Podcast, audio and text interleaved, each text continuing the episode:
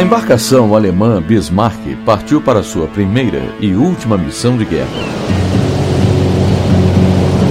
Couraçado, como é chamado um navio fortemente armado e blindado, sucumbiu às forças britânicas e afundou próximo ao território da França em 27 de maio de 1941.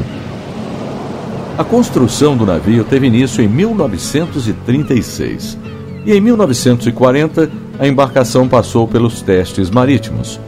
O nome foi escolhido em homenagem a Otto von Bismarck, militar e político conhecido como chanceler de ferro, que atuou na unificação da Alemanha no século XIX. O couraçado Bismarck tinha oito canhões mais potentes, distribuídos em quatro torres, e era capaz de alcançar um alvo a uma distância de quase 38 quilômetros. A embarcação também contava com seis torres, onde estavam instalados outros 12 canhões um pouco menores e mais 16 canhões duplos antiaéreos. O Bismarck era o maior navio de guerra alemão daquela época. Com cerca de 2.200 homens militares a bordo, partiu da Baía de Kiel, no Mar Báltico, em 19 de maio de 1941, para varrer o Oceano Atlântico. Depois de chegar ao Estreito da Dinamarca, Bismarck enfrentou a Marinha Real e afundou o navio Hood em 24 de maio de 1941, matando mais de 1.400 pessoas. O ataque fez com que o Reino Unido voltasse todas as suas forças para destruir o navio alemão.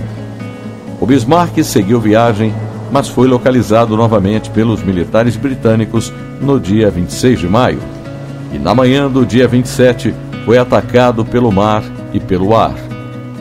Em algumas fotografias divulgadas em 2018, é possível ver os marinheiros alemães tentando se salvar depois do naufrágio. Mais de 2 mil homens morreram.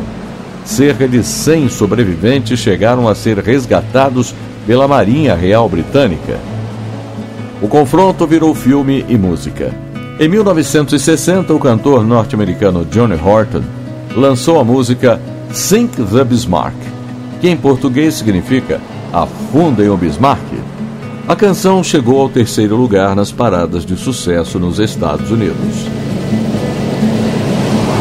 História hoje, redação Beatriz Evaristo, com sonoplastia de Messias Melo e apresentação Gilson Santa Fé.